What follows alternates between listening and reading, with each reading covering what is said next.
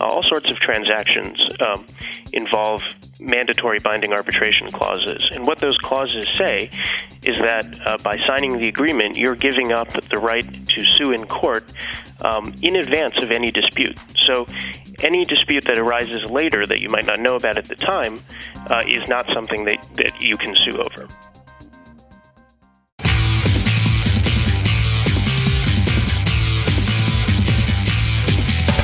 This is Lawyer to Lawyer, the award winning legal podcast with J. Craig Williams and Robert Ambrogi. West Coast meets East Coast, and yes, they are attorneys, bringing you the latest legal news and observations every week with the leading experts in the legal profession. Lawyer to Lawyer is sponsored by Law.com, produced right here on the Legal Talk Network.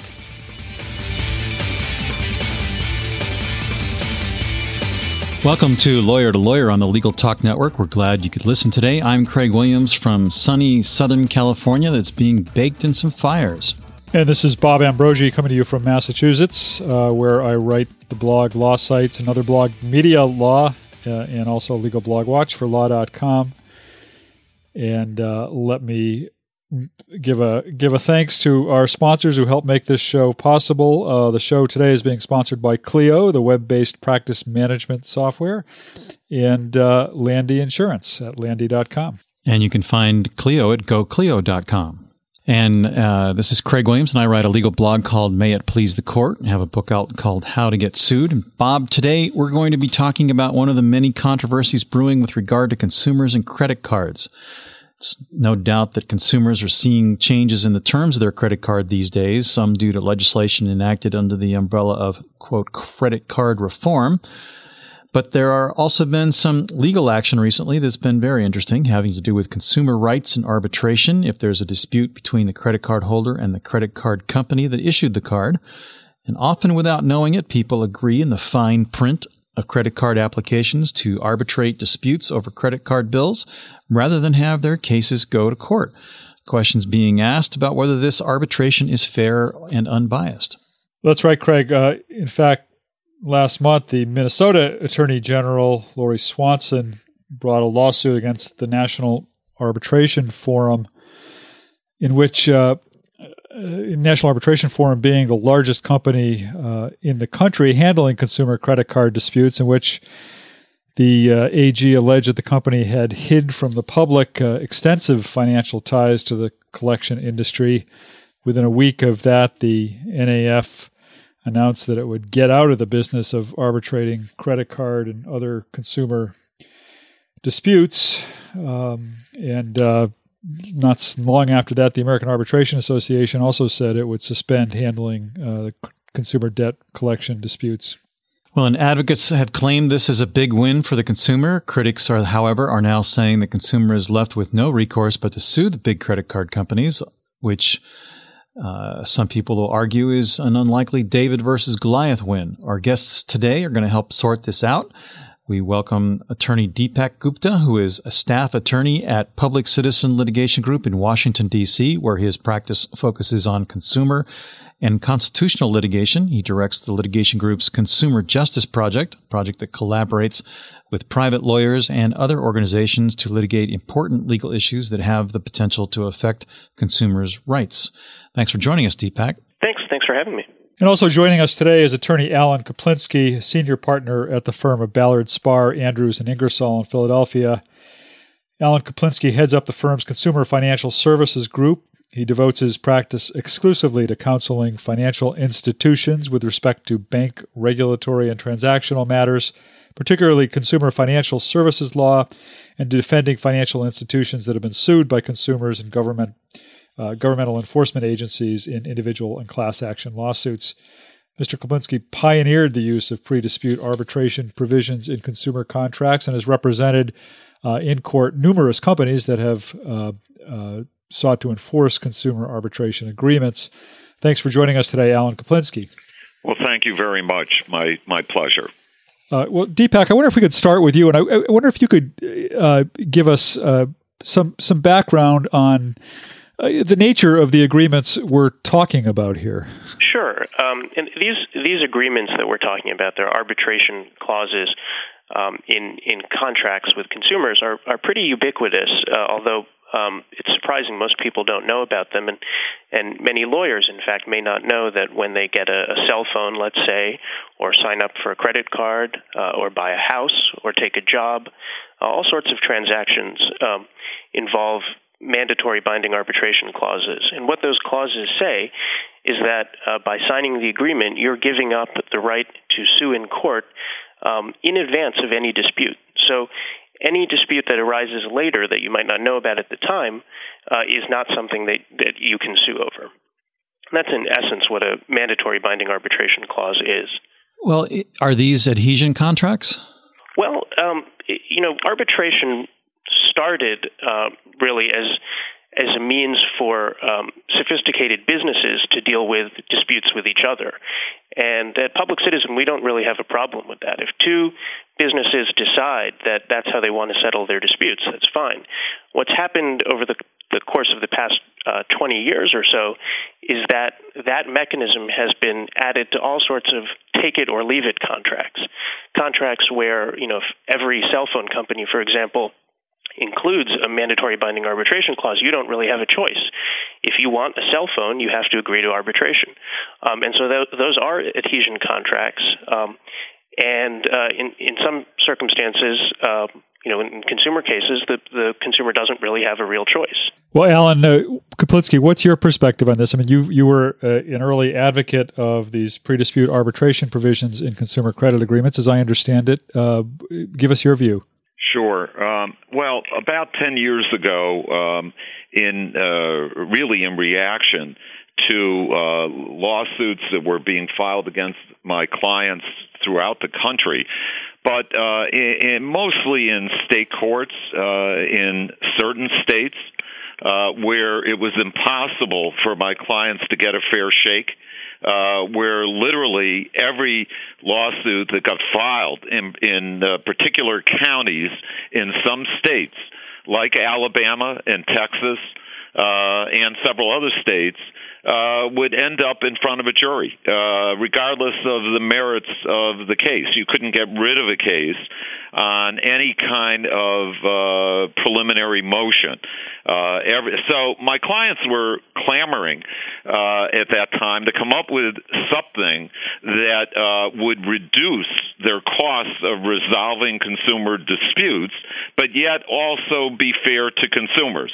And it was really at that time that uh, I uh, did a lot of research about the Federal Arbitration Act, which is quite old. It goes back to 1925, and and it's uh, very clear. The Supreme Court has made it clear that it applies not only to commercial disputes but also to consumer disputes and uh, and I uh, started talking to my clients about it. They liked the idea. Uh, they experimented with it, and many of them are using it. Uh, not all uh, companies are using it. Uh, in the credit card area, I think uh, it's more prevalent. Uh, but in the area of mortgage lending, I think uh, you know you don't see it very often at all. It really varies a, a great deal. But what I have um, in response to you know concerns expressed by uh, uh, people like Deepak uh, that you know this is an adhesion contract, a take it or leave it contract. I've encouraged a lot of my clients, and they have gone along with my advice to give consumers an opt out right, to give them the right at the point of sale for some period of time 30, 45 days to decide whether or not they want to reject the arbitration provision. And uh, and if they reject it, uh, it, they would get whatever services or goods that, that they had contracted for without any kind of adverse uh, repercussions. And uh, and I think you know that's really uh, an idea that makes a lot of sense uh, because there then you're not saying to consumers, uh, you know, you have to use arbitration or you can't use arbitration. I mean, it's like motherhood and apple pie. You know, you're giving them the consumer an absolute choice uh, right at the beginning uh, of the transaction to decide whether or not uh, they would like to resolve their disputes with their company, uh, using arbitration. The fact of the matter is the empirical data that's out there right now demonstrates that um, consumers like arbitration. Those that have been through the process like it a great deal. The uh, the the so-called uh, consumer advocates who don't like it, uh, I don't think are listening to their clients. Their clients really like it. Well, I, I should interject at this point that that I uh, earn part of my income as an arbitrator, and I'm on the uh, American Arbitration Association panel, and, and I'm certainly an advocate of, of arbitration. Uh, I, I, guess what what what really concerned me uh, about this case with the National Arbitration Forum uh, was the allegation made uh, both by the Minnesota Attorney General and and by a congressional subcommittee that that this forum was not uh, was not, in fact, neutral, that it had financial ties to the very industry uh, that was bringing these claims before it. Well, that is, you know, what was uh, alleged in the lawsuit, and I'm not here to defend the NAF. I mean, I've got to tell you uh, that it was as much of a surprise to me to hear about those allegations as I think it was uh, to everybody else. Well, Ellen, uh, you, I mean, you, you weren't surprised to hear that consumer advocates thought that the, the NAF was biased. We had been saying for years, and and you had been countering those allegations that that the deck was stacked against consumers when it came to the NAF. And in 2007, our organization, Public Citizen, put out a report um, that showed that uh, you know consumers lose 95% of the time in, in arbitrations involving NAF, and that cases were steered uh, to particular arbitrators uh, who who ruled against consumers and handled the cases in bulk, and that NAF was blackballing uh, arbitrators, including a, a, Harvard law professor who was an NAF arbitrator, uh, when they ruled in favor of consumers. So those allegations. Um, the general perception that NAF was biased um, w- was out there, and I think was not a surprise. What was, uh, I think, surprising to people um, was the the revelation that um, a major debt collection law firm, the largest debt collection law firm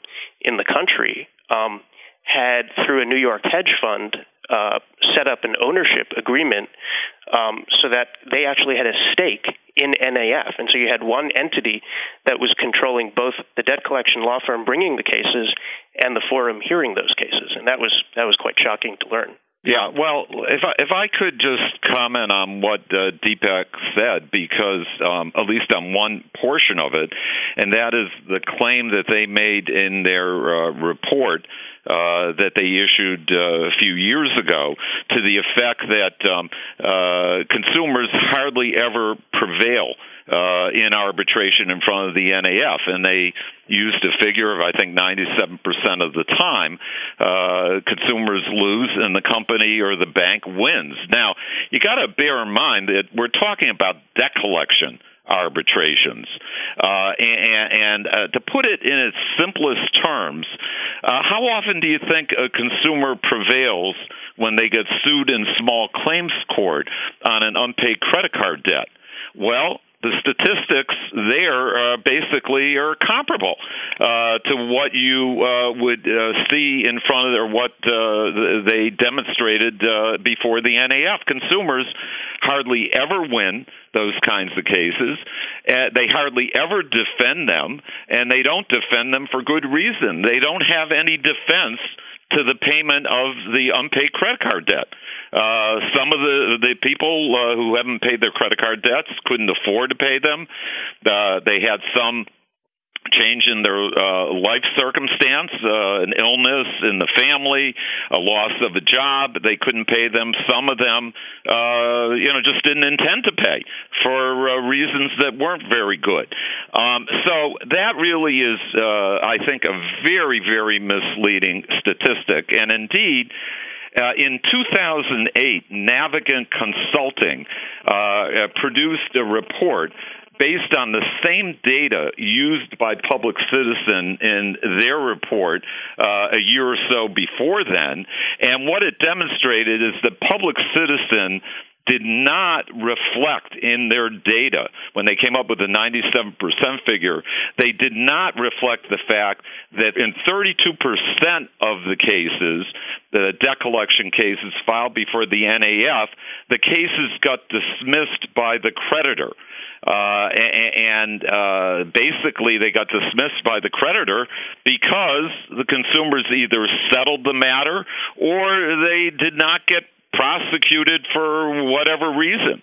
Uh, and, and if you compare that to a similar study done by the Urban Justice Center in uh, New York, in New York City. How old is that study? Uh, which study? It's a pretty old study, right? The, the Urban Justice Center. Oh, study. it is. Yeah. But it found that less than 8% of the consumers that faced debt collection lawsuits in New York City courts prevailed by having their cases dismissed.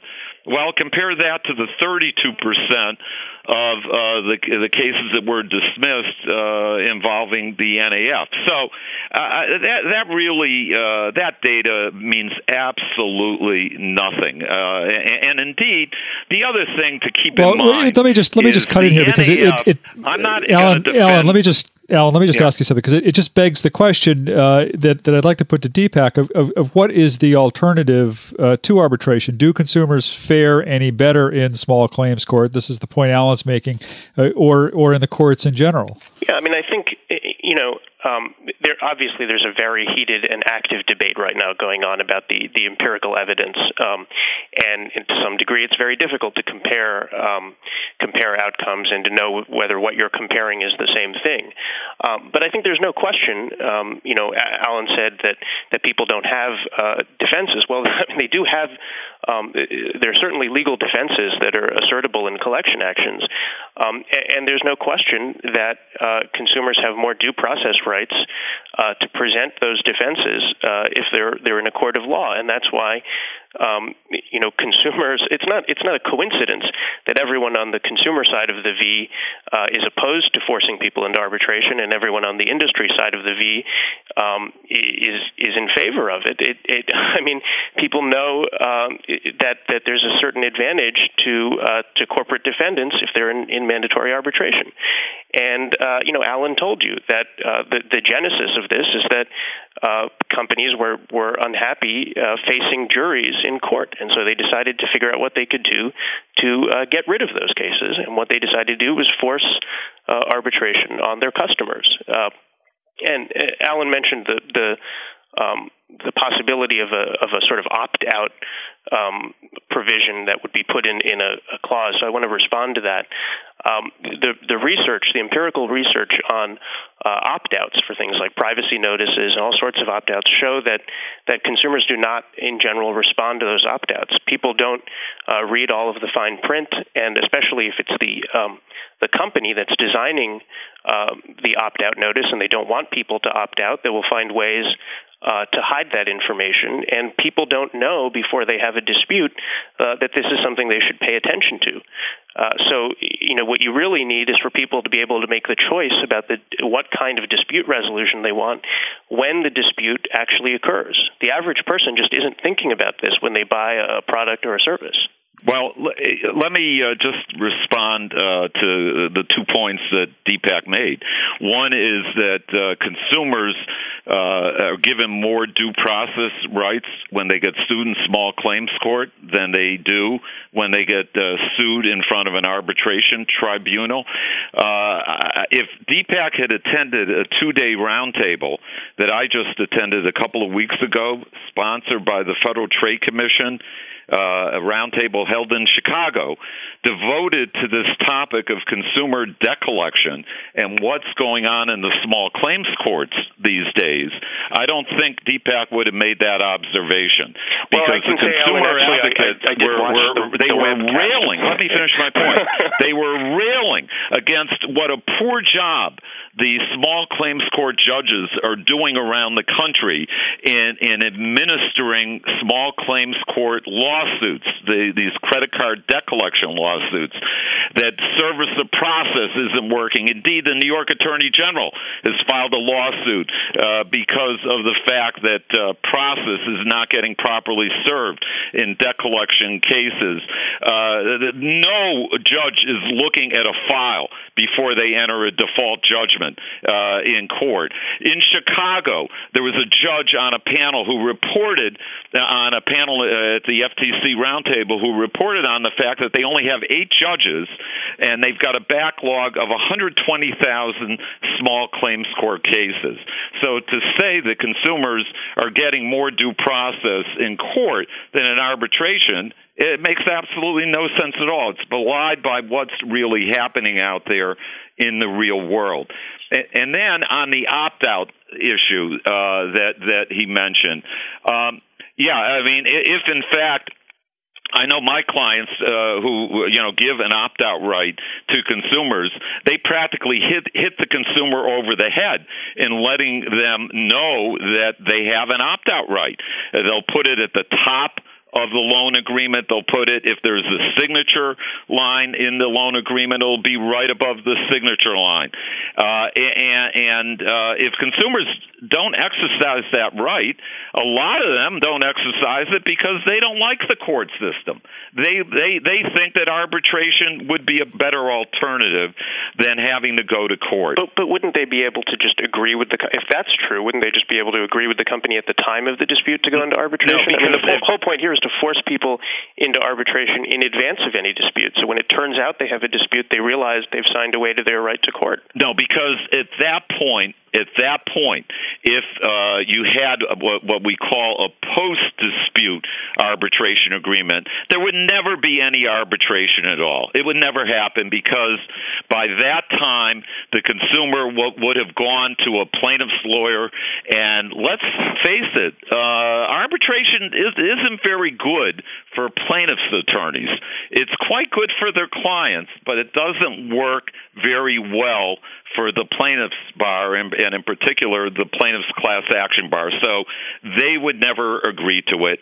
And my clients in a situation where the consumer is not represented by an attorney or goes to an attorney who would like to use arbitration, at that point my clients I think would be unlikely to say no because they would think that they would have more leverage over that consumer by making that individual litigate in court uh, with the company. So to offer that let, let me let me interrupt you for just a second here. Al, jump in here. Al, I mean, Alan and Deepak, let me Sure. hold your hold your thought, Deepak, because Okay. we need to take a quick break and we can come right back to you, uh, but uh, in about sixty seconds. So just hold your thought.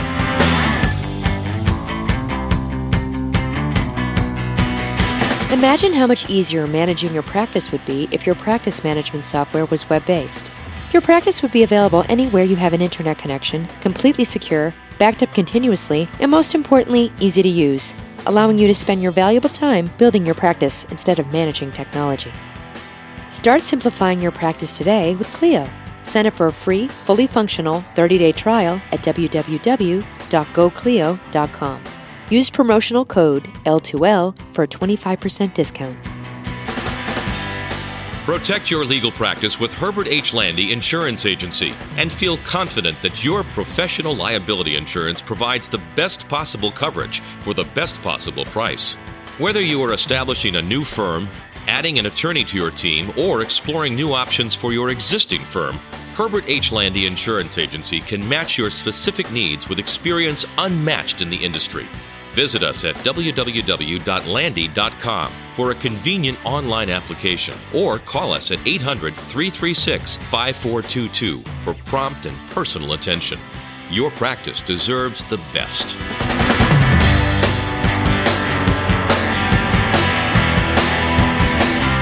Welcome back to Lawyer to Lawyer on the Legal Talk Network, and we'd like to remind our listeners that you can save 50% on all CLE Legal Talk Network programs by going to clecenter.com and clicking on Legal Talk Network. And I know, Bob, we're talking about uh, the issue of mandatory binding arbitration that's become the norm for businesses and deals directly with consumers. And I know that Deepak wanted to jump in there uh, right before we took the break, but I'd like to ask a question, Deepak. What is it that really uh, is the main objection to arbitration. I mean, arbitration is used successfully in neighborhood disputes. It's got all kinds of consumer applications. What what's the real problem? Right. The real problem is not with uh, arbitration as a mechanism for dispute resolution. I mean, as I said, you know, if two businesses decide they want to to go into arbitration, or if if anyone, if a consumer and a company decide they they want to go into arbitration, that's fine. The the the objection to arbitration is um, the use of fine print in contracts to um, to in, in, effect get a, a, get out of jail free card that avoids uh, the court system. And Alan mentioned something that I thought was very telling in his last set of comments. He said it's not very good for um, plaintiffs' class action lawyers. Um, and I think what that gets at is that that arbitration um, is often used as a mechanism for avoiding the possibility of class actions altogether. And that's the main reason that many of Alan's clients uh, believe that they should force their consumers into arbitration. And just to take a couple of examples, if if I have a cell phone or I have, a, let's say, I get cable TV, and those companies are putting uh, charges. They're tacking things onto the bill. Um, they're doing something systematically that costs me um, some amount of money every month on my bill. I am probably not going to bring a lawsuit. Uh, but if there's a possibility of a class action lawsuit, um, that's going to have a regulatory effect on those companies. They're not going to be able to engage in unchecked market behavior. And class actions are really the only way when you have small amounts of money that are spread across large amounts of people. That's really the only way to stop companies like that from engaging in that, that kind of practice. But if they have an arbitration clause, um, they think that they can use that to avoid uh, a class action lawsuit. And that's really um, what's behind a lot of the push for mandatory arbitration on, um, especially in the, the financial services and, and, consumer side of things. I mean, are you saying that simply just the fine print? I mean, if they made it in 12 point font, that it would be something that would no longer be in fine print? I mean, what, what point do consumers have a responsibility to read these contracts? And if you're going to take credit and take lots of money from a, from a lender, where do you just abdicate responsibility?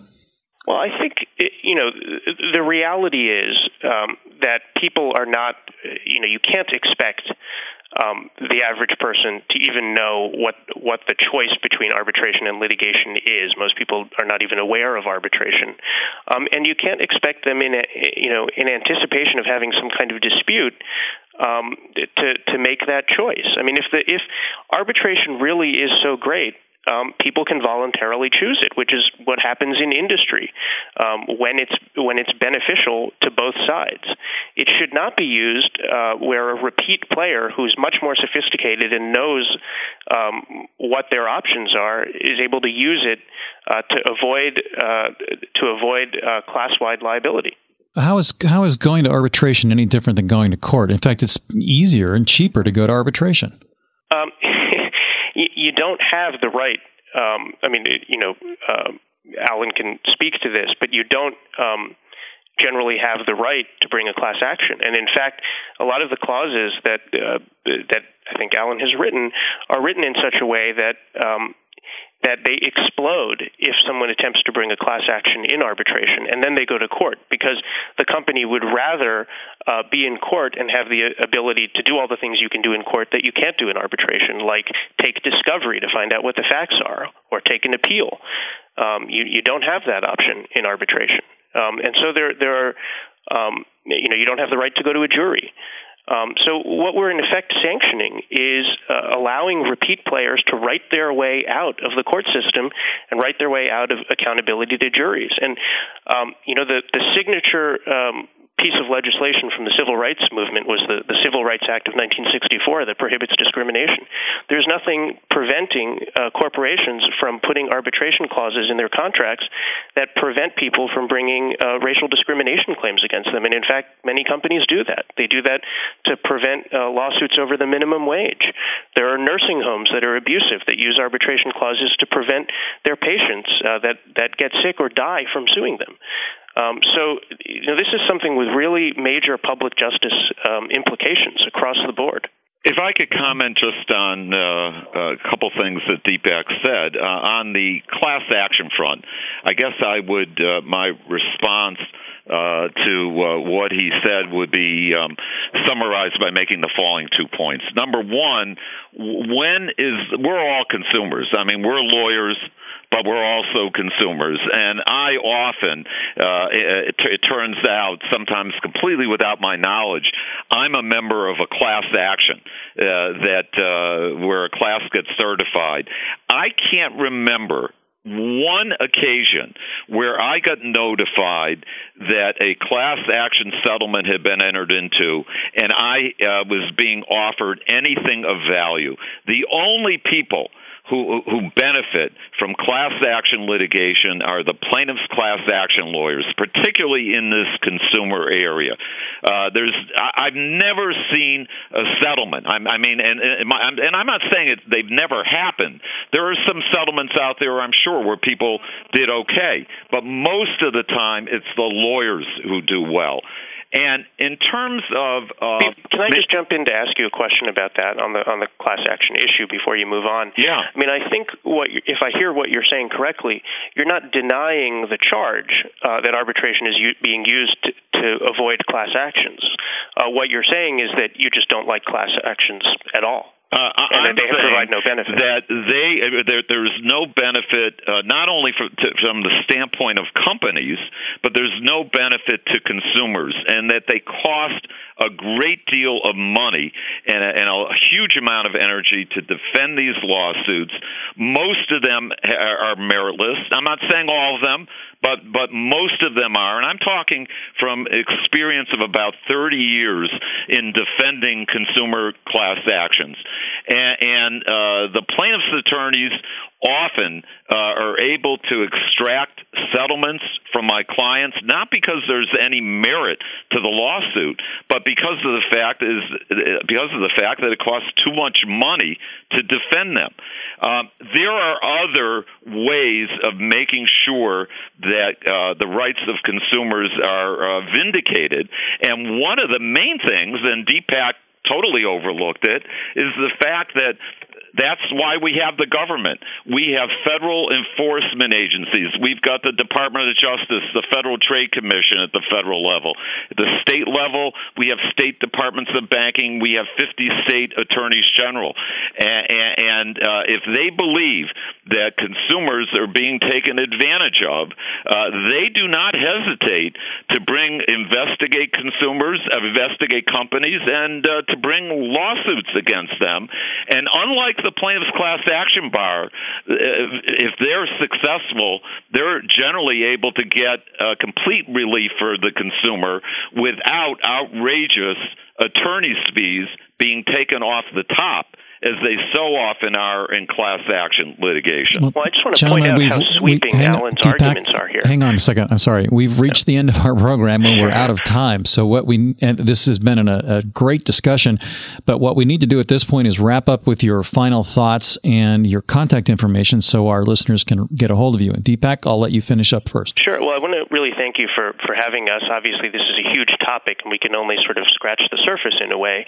Um, but I think this was very revealing. I mean, I charged Alan with using arbitration to avoid class actions and to avoid private enforcement. And I think, in, in essence, he's admitted um, that that's what arbitration is used to do.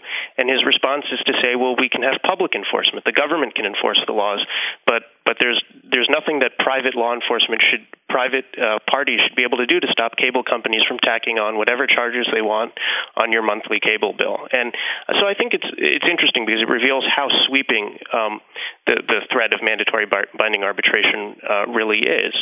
Um, I encourage people to go to our website, which is citizen.org, uh, where we have a lot of materials, including the, the report I mentioned about uh, mandatory arbitration and um, the Arbitration Fairness Act, which is pending in Congress right now.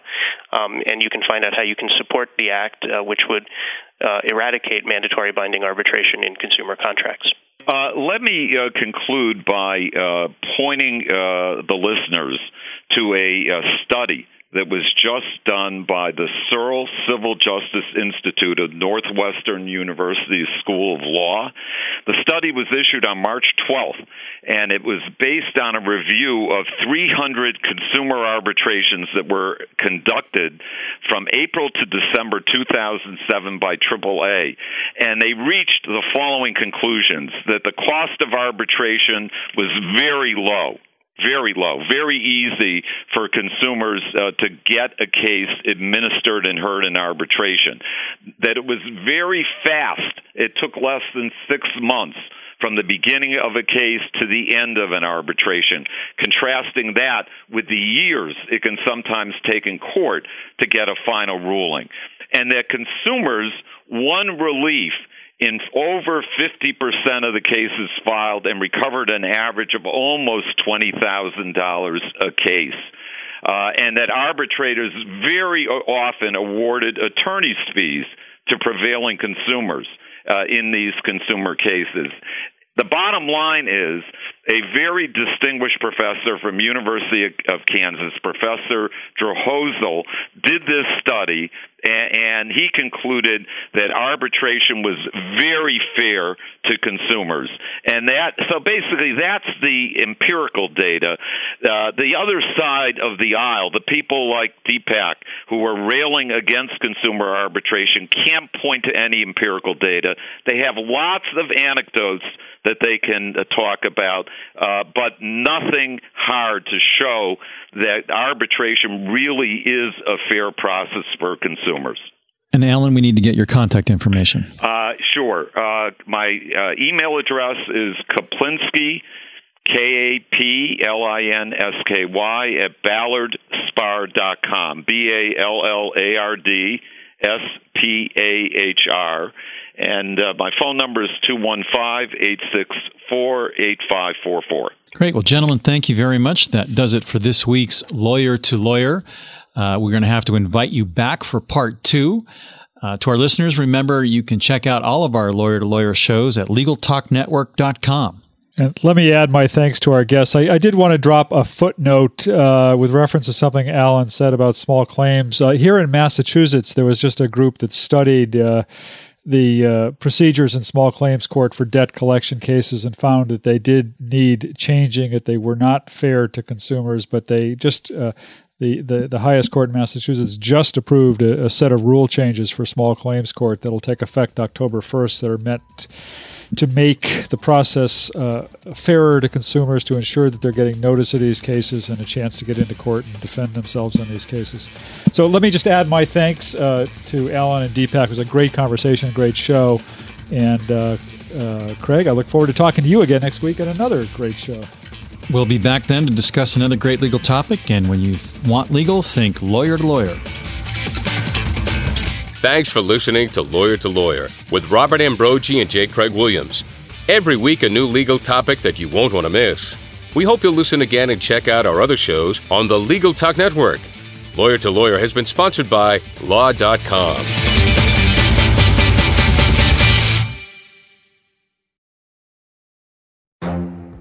The Lunch Hour Legal Marketing Podcast, your resource for the tips and tactical advice you need to grow your business. Plus, keep up with the news and commentary you crave to stay one step ahead. It's hosted by me, Gyi Tsakalakis. And me, Conrad Saam. Every other week, we break down the issues holding back your marketing strategy and talk about the changes you need to be prepared for. Check out the Lunch Hour Legal Marketing Podcast wherever you get your podcasts or on YouTube.